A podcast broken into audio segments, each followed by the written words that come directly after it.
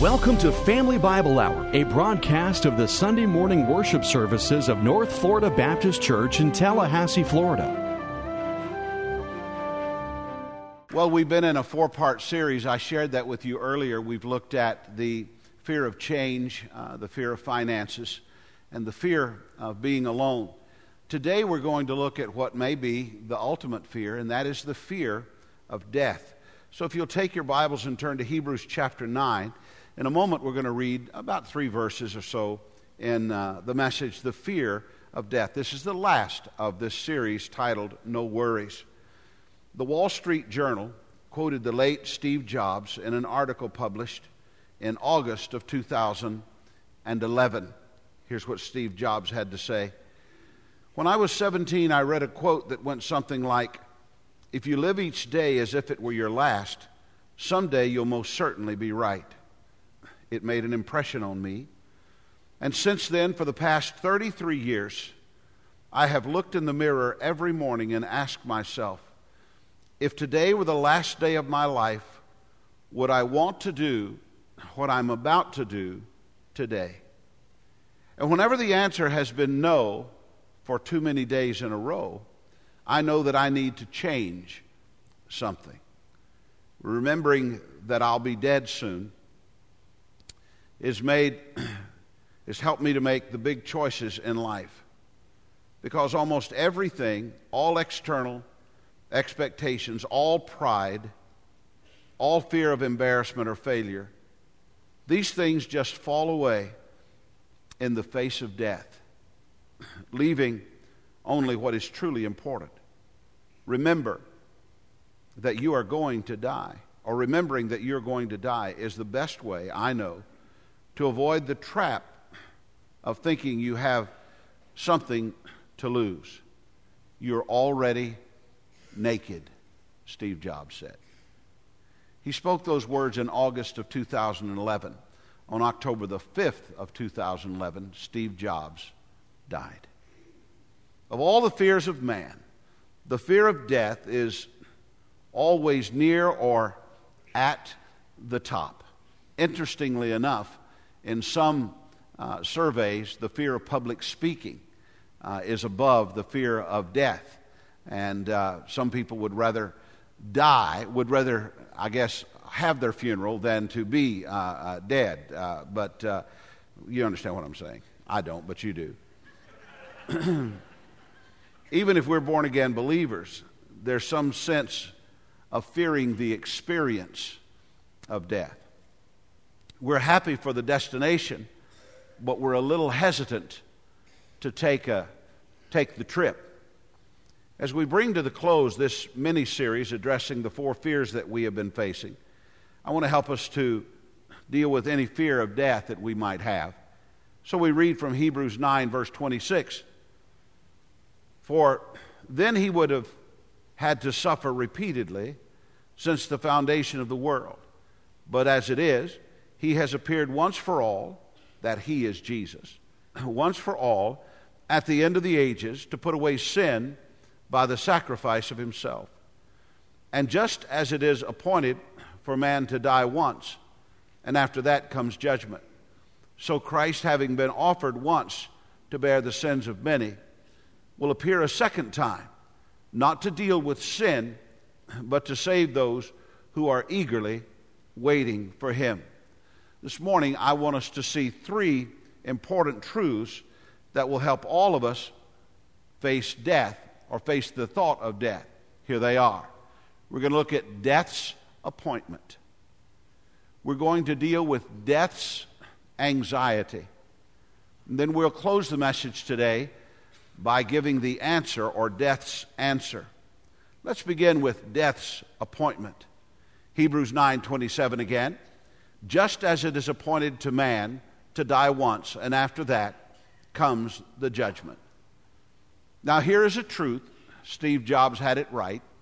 He had a lot of things right in his life. I don't know what Steve Jobs' faith was. Um, I don't uh, have any comment on that. But uh, he was a brilliant man in regard to um, computer technology and the like. And he did have it right that facing death every day is a, uh, is a reality. We're all going to die. The only escape from death is what we believers understand to be the rapture of the church. That is when Jesus comes for his saints. Other than that, we're going to face death. Before I'm through with this message today, you're going to know how to be prepared for either death or the rapture. But in dealing with death's appointments, let's just look at two or three things. First of all, let's understand the absolute of death, not the possibility, but the absolute. And again, unless you're saved and living when the rapture of the church comes, you're going to die. All of us will die. We are never outright happy when someone dies. There can be a sense of joy, but we're not happy that someone has died. Now, I will say this to you Susie Martin's daddy, by virtue of his faith in Jesus Christ, assured everyone that he would be in heaven when he died. That being said, there is not a happiness that Susie has lost her daddy. We all have a sense of loss and a sense of unhappiness when we lose someone that we love. There was a lady in this church for many, many years, much longer than I've been in this church, and I, in a Sunday or two, I, I will uh, basically mark 22 years as the as your pastor, as the pastor of this church. There was a lady who was here a lot longer than that.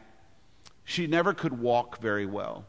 In fact, she um, at one point in her life toward the end, she had to be in a wheelchair to come to church. If she was going to summon you over to come to see her, she couldn't do this. She had a different kind of emotion because but the communication between her brain and her, her arms didn't work as well. So it was more of an awkward uh, waving over. It was precious, but it was awkward when she waved you over because of the awkward motion. When she spoke, she could not speak very clearly. And um, I understood her. I could, uh, I got down close to her where I could hear her above the, the background noise. I understood her. But not everybody could understand her. At one time, she told me, When you first came here, I didn't like you. And then she followed up with that, but I love you now. Her name is Betty Fell. When she died, it gave me joy to know that her lifetime of cerebral palsy had given way to dancing on streets of gold. When she died, it gave me joy to think that as we were singing at her funeral service, she was singing along with clarity. I was happy that she was speaking loud and clear. But I will tell you this when Betty passed away, I missed her. She lived with Ralph and Darlene Reynolds. And Darlene's husband, Ralph, Darlene, who is here this morning, Darlene's husband, Ralph, passed away a few days before Betty passed away. That made her so mad. She was really angry, and she wasn't kidding. She was mad at Ralph for getting to go see the Lord before she got to go see the Lord. And she stated it. She wasn't happy about that at all. Betty's homegoing was a joyous occasion. Losing Betty was a sad uh, occasion. When death comes, it's absolute. And there's a a certain sadness about it. Don't think that no one will be sad if you pass away. Someone will be. Not only is death an absolute, but death has an appointment. Our verse said, It is appointed to die. Death is a designation, one that belongs to God. Here's what Job said He said, The Lord gives and the Lord takes away. Blessed be the name of the Lord all of us should respect that God is the author and finisher of our lives. we should respect and revere and protect the right of God to give and to take away. And let me just say this the ideas of abortion and suicide and, and murder and other forms of taking a life is taking from God his right to appoint life and death. It is in the hands of God when we live, or if we live, when we die. I said something earlier in my prayer about Jeff and Chelsea Williams' little girl, Lily Jane. Chelsea, I remember when you first told uh, your family that you were going to have a baby. It was a wonderful thing. You and Jeff uh, were married, and and it was a privilege in my life to, uh, to officiate your wedding. And as a husband and wife, you came together in life and intimacy and so on. But at some point, God decided there would be a Lily Jane. Now, that was God's decision. He is the giver of life. He is not only the giver of life, He is the one who appoints the death he appoints when life is, is ended. It's a very simple process, it's not a, uh, a complicated thing. And whenever we make a, a decision that is arbitrary and beyond the, uh, the hands of God and we try to step in the way of God, then, then we are taking from God his right to appoint death. Pastor Ray, are there any exceptions to that? In the Bible, the only exception that I see to the God appointment of death is the idea of justice when that must be served and the idea of self defense when that must happen. Otherwise, we're stepping in the way of God. If you ever thought about that you're so sad and lonely that you want to take your own life and others would be better without you, before you do that, you better think about this. That belongs to God, it doesn't belong to you. And, and, and, and I believe in God's book that's just as wrong as, as terminating a, a, a little baby inside of the mother's womb. Life and death are by appointment. There's a purpose for our lives, there's a purpose for the span of our lives. It's not often that we fully understand the, the timing of one's death, but our ability to love and care for others helps us to see that there is a purpose in someone's life and that purpose should be fulfilled until the appointment comes. But the real issue with the appointment of death is the aftermath of it.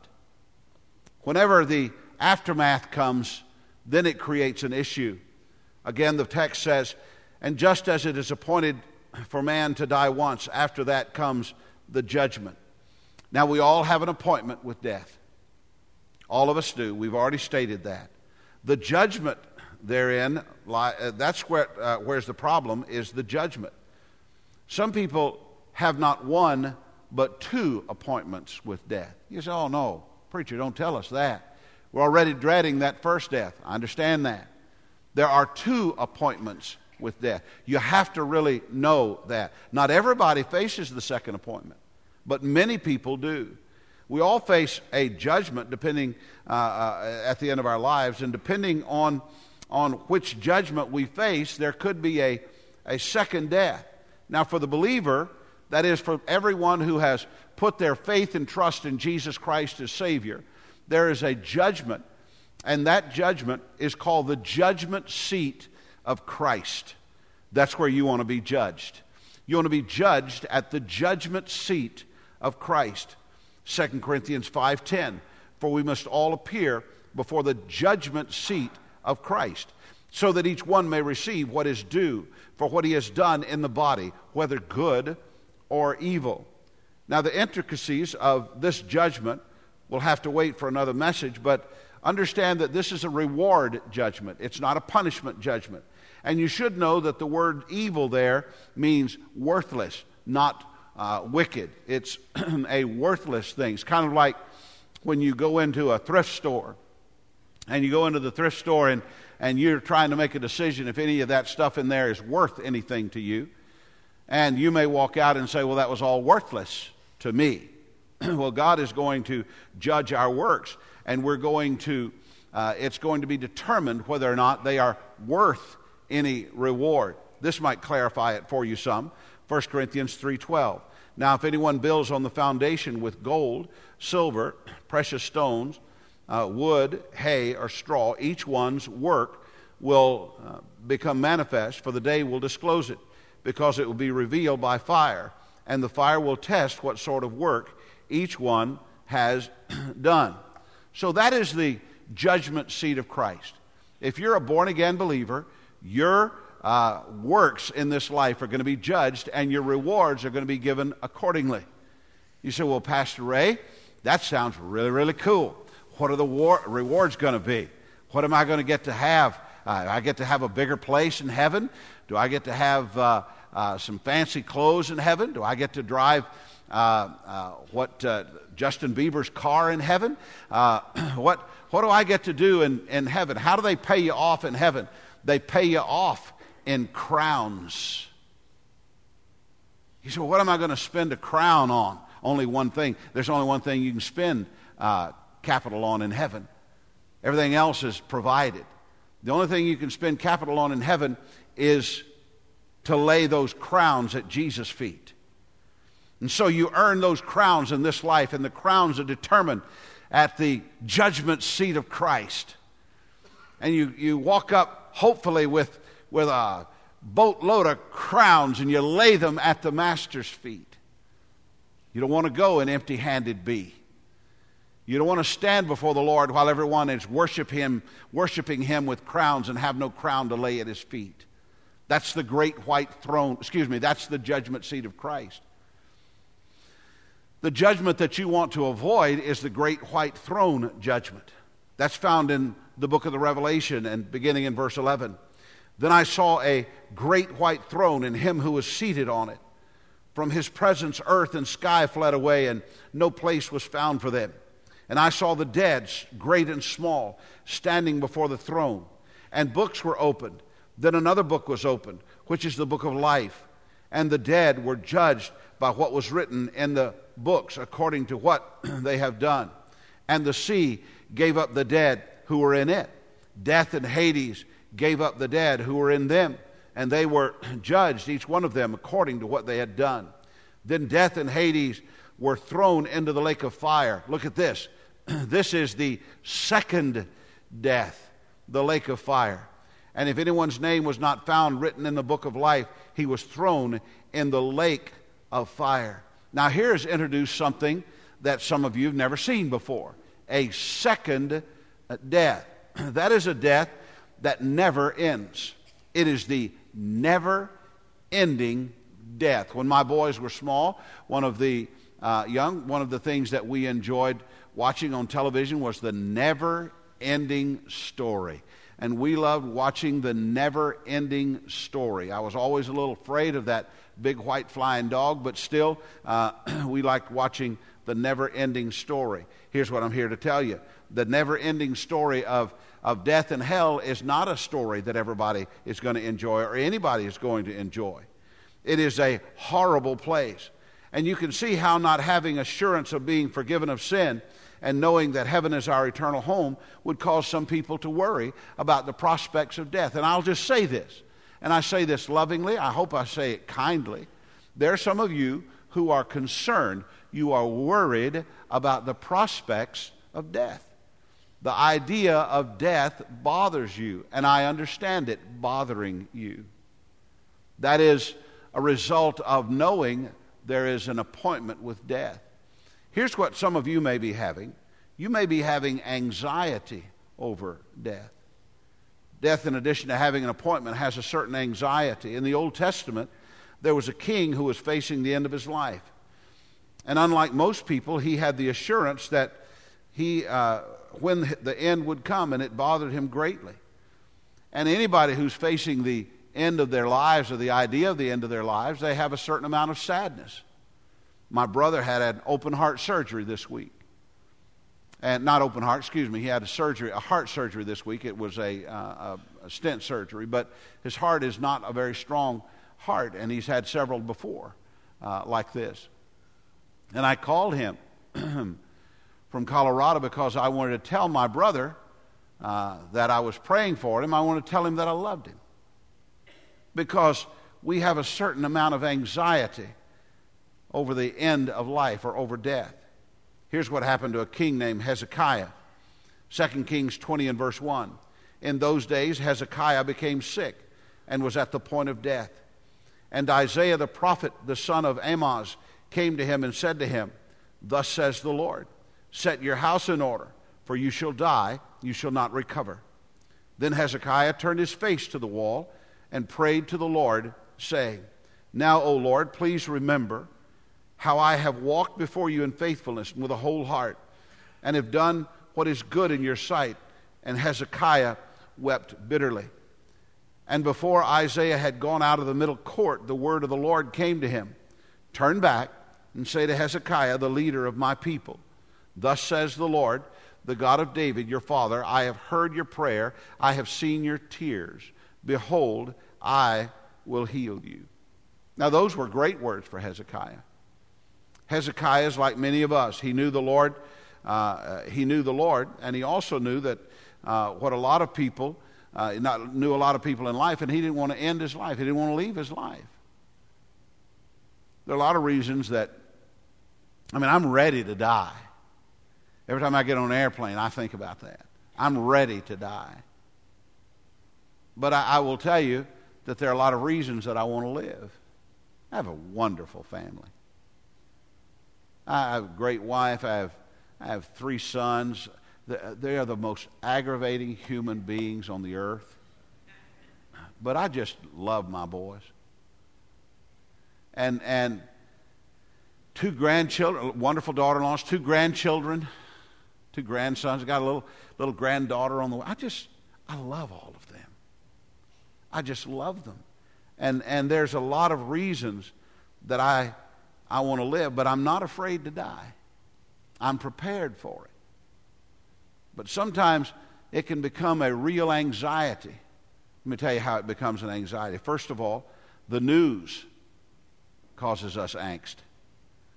Recently, I, I received a report of someone who had been given a limited amount of time to live.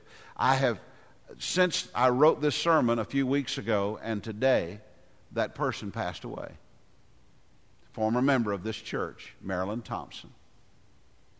Marilyn Thompson passed away, and this person's a believer, a wonderful person, but by my standard, too young to be getting news like you've got a limited amount of time to live. But she did, and, and she's gone to be with the Lord. And even though we believe that God appoints our time, it's hard to hear about our friends, it's hard to hear about our loved ones, it's even harder to bear news like this about ourselves if, uh, if we know that we're going to die and we know that we have a limited amount of time, we're not eager for that. And anyone who tries to sell us the news uh, that it is exciting to think about death, well, that's just a Jonestown kind of a thing. It's not exciting to think about dying, it's exciting to think about uh, the afterlife. But the point of death is not something that any of us are excited about. It creates the news of, of death to come or the death has come, creates a certain amount of angst. It also creates some needs. God had told the prophet Isaiah to tell Hezekiah that his time was coming to an end and that he needed to put his affairs in order. One of the fears of death is that those we leave behind may not be well provided for. That's a fear that we have. Most people do. Look, it's a, it's a normal thing to have to set your affairs in order. There's, there's a, a need that comes with the news. And here's what's natural Hezekiah was sad, and he prayed for God to postpone his appointment with death. God indeed did delay Hezekiah's death, but eventually he did die, like we all do. We're appointed to one death, and that's for sure. It's for sure. Now, if that can't be delayed, then what is the answer to death's anxiety? Well, let me give you death's answer.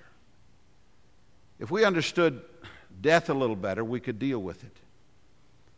Why do we die in the first place? Why can't we just live forever? Why, why does why do we have to die? Well, there was an original intent. I mean, God uh, made Adam and Eve, and God made a garden, and they would be able to live forever. But there was something that was introduced into uh, the, the life of mankind and our lives that created the reason for our death. There's a reason that you're going to die. The reason you're going to die is, is because of sin. Death is a result of sin. And like other important uh, truths presented in this message, uh, the, the reality is that the eternal bliss that God had created gave away to the curse of death because of sin. And there could be a whole series of messages just on, on that original sin. Let's just look at one definitive verse that'll tell you how this all works. In Romans 5 and verse 12, Therefore, just as sin came into the world through one man, and death through sin, so death spread to all men because all sinned. What happened was that Adam was enticed to disobey God by eating the forbidden fruit. With Adam, the sin of eating the forbidden fruit where God had told him otherwise, with that came the sentence of death. It was absolute death. Here's what happens to us we are born in sin. Again, let me go back to Lily Jane over here.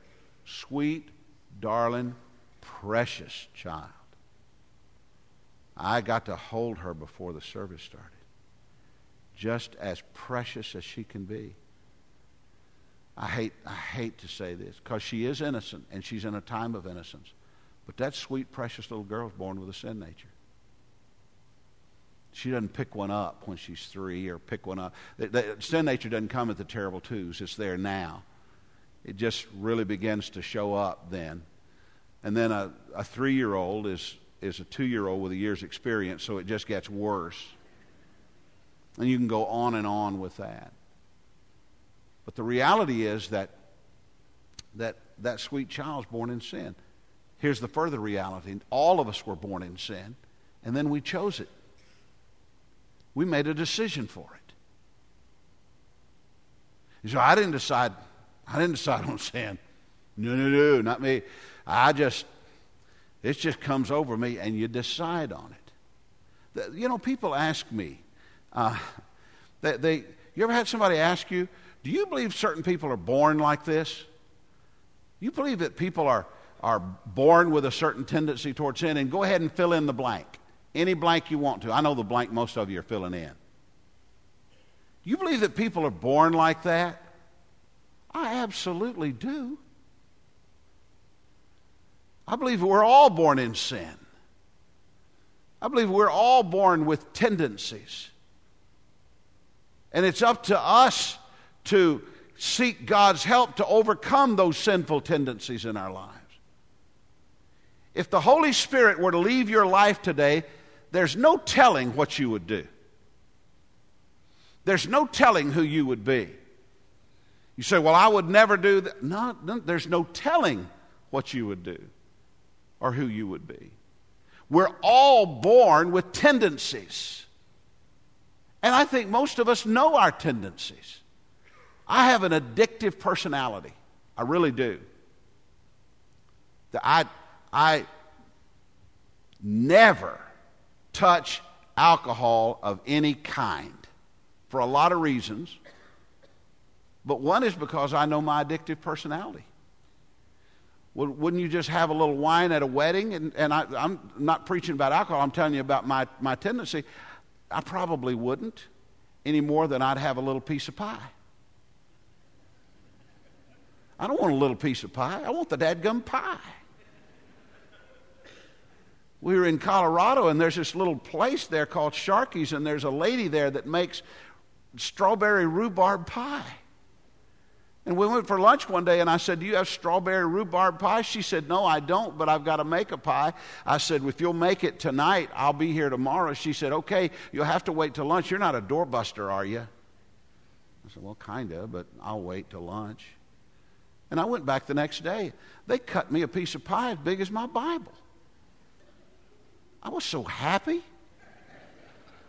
I spoke in tongues, and I'm not even Pentecostal.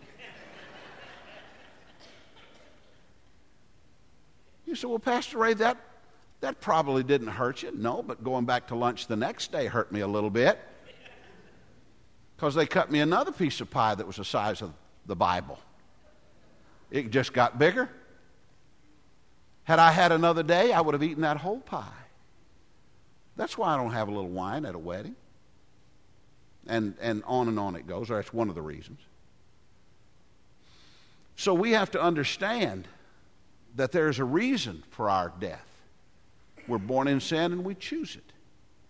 Now, what is the response?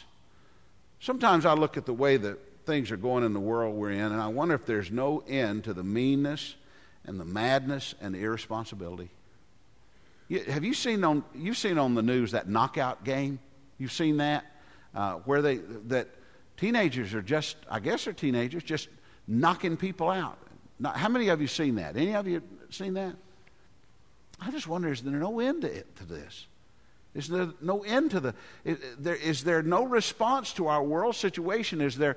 Is there? No, I mean, we, it's the Olympics are about to start in Russia, and and everybody is on edge because they think that there's, there's three black widows, they're called, in the country who uh, will kill people. What is going on in our, in our world today? What is, the, what is the response to all of this? How can this get fixed? How can I get fixed? How can you get it fixed? Well, here's the fix. Romans 6:23 for the wages of sin is death, but the free gift of God is eternal life in Christ Jesus our Lord. Hebrews 9:28 So Christ having been offered once to bear the sins of many will appear a second time not to deal with sin but to save those who are eagerly waiting for him. God did, indeed has a response to the the sentence of sin and it's the gift of eternal life. That's the response. You say, "Well, I believe that God's going to weigh the good against the bad. The, the Bible says there's none that doeth good, no, not one. We can't do enough good to weigh it against the sin of our lives. It is the sacrifice and the blood of Jesus Christ. It is what my dear, wonderful, lovely friend Paulette sang about today. The blood will never lose its power. That's what it's about, dear. That's what it's about, Paulette. That's what you sang and what it's about. That is the only payment for our sin is Jesus Christ. He is the response, and His life was the ransom for our sins. In Mark chapter 10 and verse 45, it says, For even the Son of Man came not to be served, but to serve, and give His life as a ransom for many in John 3:16 for God so loved the world that he gave his only son that whoever believes in him should not perish but have eternal life. Jesus is the answer. The reason the, the young lady stole the Gideon Bible and ended up being saved was because in that Bible she read that she was a sinner and there was an answer to her sin, and his name is Jesus. That's what she read and that's what she understood. And friends, please know that if any of us, whether we are uh, residents of Tallahassee or heathens in another part of the world, the answer is always and ever will be Jesus Christ. He paid the ransom for our sin. You may not be eager to take the trip through the valley of the shadow of death. But you can know that on the other side is life, not another sentence of death. What would it be to die and then face another sentence of death? Well, how can we know that one death is all that we'll face? Well, that's the final thing, and that's sin, death's retreat. If all of us were perfectly honest, there would be some who would have to say, I'm afraid of death. I'm not just afraid of dying, I'm afraid of death. I don't know what's going to happen to me. I don't know where I'm going to go. I'm just afraid of it. You can make that fear go away. You can make that uncertainty go away by knowing for absolute certain that you're completely right with God based on your place in Jesus Christ. You can know it. Here is how the fear of death and dying can retreat from you and from those who love you. John 3:36 Whoever believes in the Son has eternal life. Whoever does not obey the Son shall not see life, but the wrath of God remains on him. John 11:26 And everyone who lives and believes in me shall never die. Do you believe this? It's an act of faith. This can only happen when we're honest with ourselves about where we stand with God. To be sure that all, us, all of us are sinners. And we must understand that God died on the cross for all of us, for all of our sins. That Jesus Christ died for all of our sins. The question is this what do you do with it? How do you appropriate that? Well, I live in a Christian nation. And so I know that I'm going to heaven because I live in a Christian nation. Is that the way that it works? Does it rub off on you? Did you come to church so that salvation would rub off on you today?